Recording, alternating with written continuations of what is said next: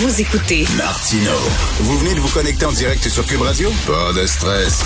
Tout est disponible en balado sur l'application ou le site cube.radio. Alors, euh, hier, tout le monde parlait de ça. Tout le monde parlait de ça. Simon Lamar, cet enseignant au primaire, d'ailleurs, que j'avais déjà eu comme invité, qui m'avait parlé d'une recherche qu'il avait fait sur l'importance d'avoir des profs masculins à l'école. Euh, il était venu à l'émission, on savait pas bien sûr ça. Bon, Simon Lamar, euh, qui était déclaré coupable d'infraction criminelle de voyeurisme, hein, il filmait l'entrejambe de jeunes filles dans le métro et dans les escaliers mécanique. Il a reçu une, absolution, donc pas de casier judiciaire. Et là, tout le monde parlait, parce que le juge avait dit c'est très important, vous savez, c'est un homme qui a eu des études supérieures, 15 ans d'études quand même. Et là, c'est comme s'il y avait deux, catégories de citoyens. Euh, les, les, citoyens qui n'ont pas des études supérieures, qui eux auraient un casier judiciaire, puis soudainement, monsieur le professeur, qui lui s'en sort tout le monde était scandalisé. Et là, notre ministre de l'Éducation, Jean-François Robert, je dis, ben là, ça n'a pas de maudit bon sens, ça n'a pas de sens. Là. Euh, il a autorisé la révocation du brevet de M. Lamar. M. Jean-François Roberge est avec nous. Bonjour, M. Roberge. Bonjour, M. Martineau. Et que ça a fait jaser, ça, hein? Mais tout le monde se disait, mais ouais, non, comment ça se fait que parce que le, monsieur est professeur, il y a, on se disait, M. Roberge, est-ce que la pandémie de profs, la pénurie de profs, est-ce que c'est rendu tellement gros, tellement important qu'on est obligé de, garder des professeurs voyeurs? Eh mon Dieu, je vous confirme que non. Il n'est pas question qu'on fasse aucun compromis sur euh, la sécurité de, nos enfants, les gestes qui étaient reprochés à M. Lamar. Puis bon, c'est pas euh, une allégation ou euh, une rumeur, c'est passé en cours. Là. M. Lamar a même plaidé coupable. Donc, ce sont des gestes qu'on peut pas tolérer de la part euh, d'enseignants. Déjà à qui on confie nos enfants, je pense que comme ministre de l'Éducation, c'était une décision qui s'imposait euh, de, de, de, révoquer le brevet. D'ailleurs, il y avait une recommandation des fonctionnaires qui avaient fait l'analyse qui me recommandait la révocation du brevet. Donc, c'était une évidence que je devais poser je vais prendre cette décision-là hier, absolument. Et là, ça veut dire concrètement que ce monsieur-là n'aurait plus le droit d'enseigner, c'est ça? Exactement. C'est aussi simple que ça. Euh, est-ce que, parce que là, euh, le, système de justice avait jugé, bon, là, que cet homme-là aurait pas de casier judiciaire, euh, donc serait sorti de là blanc comme neige? Là, il y a des gens qui vont dire, coudon, est-ce que le ministre de l'Éducation est plus fort que, que, le ministre de la Justice? La justice était prononcée. Comment ça Est-ce que c'est c'est de la... Vous vous insérez dans le processus judiciaire, M. Roberge? Moi, je prendrai pas de, je ferai pas de commentaires sur la décision du, juge. Je pense qu'il y en a déjà pas mal de personnes qui ont commenté la décision du juge. Euh, moi, ce que je peux vous dire, c'est que j'ai des leviers comme, euh, comme ministre de l'Éducation. Euh, c'est le ministre qui ultimement décerne les brevets qui permettent aux gens de décrocher des emplois. Habituellement, c'est après les formations universitaires, c'est une formalité. Puis après, évidemment, analyse des dossiers judiciaires. Hein. C'est certain qu'on n'embauche pas puis qu'on donne pas de brevet à des gens qui ont des casiers judiciaires. Mais quand quelqu'un enseigne, a son brevet et commet une infraction criminelle, euh, ça monte jusque sur mon bureau, sur le bureau du ministre. Et euh, à chaque année, bon an, mal an, depuis que je suis en fonction, euh, je révoque quelque chose entre 5 et 8 brevets d'enseignement, habituellement pour des choses qui sont liées au trafic de drogue, euh, au comportement mmh. violent, aux violences sexuelles. Et le cas dont on, parle depuis tantôt, c'était une évidence. Ben oui. Euh, non, ça, ça pas question que, que, que, disons, je pense que j'aurais pas bien fait mon travail de ministre, je n'aurais pas posé geste-là. Non, non, ça tombait sous le sens. Il y a une autre histoire qu'on a vu passer, un professeur de l'Université Laval, vous avez certainement vu ça, euh, qui, euh, qui enseigne, je crois, la science même, et qui dit, lui, euh, sur ses pages, euh, sur ses, sur réseaux sociaux que la vaccination des enfants, c'est épouvantable parce que le vaccin n'a pas été testé sur des enfants, ce qui est totalement faux. Et on, sait qu'il y, a une partie de la population qui, qui sont complotistes, qui croient n'importe quoi, qui font circuler toutes sortes de fausses informations.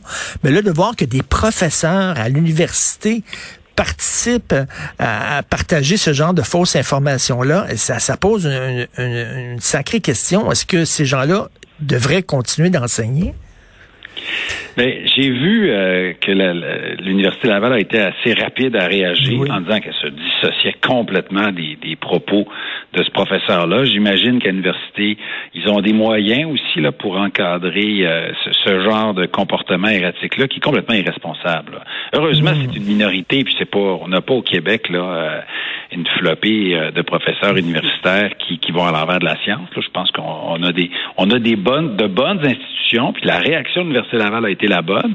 Ceci dit, c'est pas parce qu'on est prof d'université qu'on peut dire n'importe quelle niaiserie. Euh, il n'est pas question de laisser passer ça parce qu'ils ont une aura, une autorité. Ben c'est un professeur d'université qui dit ça, euh, ça doit être vrai. Je vous dirais que probablement 99% du temps, c'est vrai. Mais là, euh, je ne sais pas ce qui s'est passé dans, la tête de, ce professeur-là. Mais euh, c'est pas parce que c'est dit par un professeur d'université que c'est vrai dans ce cas-ci. Puis euh, l'université a pris la bonne décision. Alors, euh, qu'est-ce que le, prof qui était suspendu pour un vidéoclip inoffensif, là, il était en maillot de bain avec sa compagne qui était en maillot de bain près, d'une piscine. Finalement, on l'avait suspendu, donc la suspension a été suspendue. Là. Oui, j'ai vu, euh, j'ai vu passer cette histoire-là -là, d'une, euh, c'est à l'intérieur d'une commission scolaire anglophone. Comprenez que oui, comme euh, comme ministre, j'ai ultimement, après recommandation et analyse des fonctionnaires, le pouvoir de, de révoquer des permis d'enseigner. Mais c'est pas le ministre quand même qui embauche les gens et qui prend toutes les sanctions ben disciplinaires. C'était peut-être questionnable dans le cas de cet enseignant, de professeur de musique, qui est lui-même musicien à ses âges. Je pense que c'est intéressant si c'était un élève du primaire ou du secondaire d'avoir un professeur qui est un vrai musicien, un vrai artiste. Bon, je veux vous dire, moi, je suis allé voir sa vidéo. Euh, je trouvais que c'était pas mal dans l'air du temps de ce qui se fait comme euh, comme vidéoclip. Puis euh, euh, je connais pas l'ensemble du dossier de l'enseignant. Je sais pas s'il y a d'autres choses qu'on ne sait pas. Mmh. Mais disons que si ce n'était que de cette vidéo là, pense pas qu'il faut empêcher cet enseignant-là de, transmettre sa passion aux jeunes. Monsieur Roberge, là, ben, bien sûr, on est tous inquiets avec ce nouveau euh, variant-là. On va voir s'il est euh, effectivement plus dangereux, plus contagieux, plus virulent. Euh, mais qu'en est-il du port du masque en classe? On sait qu'en France, ils ont reculé, hein, et maintenant le masque est obligatoire, même au niveau primaire. Qu'est-ce qu'il en est ici? Ben, pour l'instant, euh, au, niveau secondaire, le port du masque en classe n'est plus euh, n'est plus obligatoire, sauf peut-être dans certaines régions. J'ai su qu'en Estrie, à cause de, la, flambée des cas, la, santé publique euh, de l'Estrie avait demandé ce que les élèves le gardent. Mais moi, je veux vous dire, Monsieur euh, Martineau, là, ces genres de choses pour lesquelles c'est pas des décisions politiques, ce sont des décisions de santé publique en fonction de l'arrivée des variants, du taux de vaccination, euh, de, la prévalence là, des, des cas, euh, de ce qui se passe dans les urgences. J'ai vraiment pas de recommandation à ce moment-ci hmm. pour resserrer les règles dans les écoles. Je vous le dis en toute honnêteté, j'ai rien reçu à ce niveau-là. C'est ça, on attend, on attend, on fait les tests en laboratoire sur le nouveau variant. Là. Voilà. Mais si je recevais là, une, demande de la santé publique qui nous dit que ça devient euh, plus dangereux, ben écoutez, on s'adapterait on protégerait la santé des élèves et du personnel. Pour l'instant, les nouvelles sont intéressantes parce qu'on vaccine. On vaccine dans nos écoles primaires. Nos 5 à 11 ans se font vacciner un peu plus chaque jour. Je veux remercier le personnel des écoles qui travaille là-dedans, puis les parents aussi, parce que ça prend évidemment l'autorisation parentale.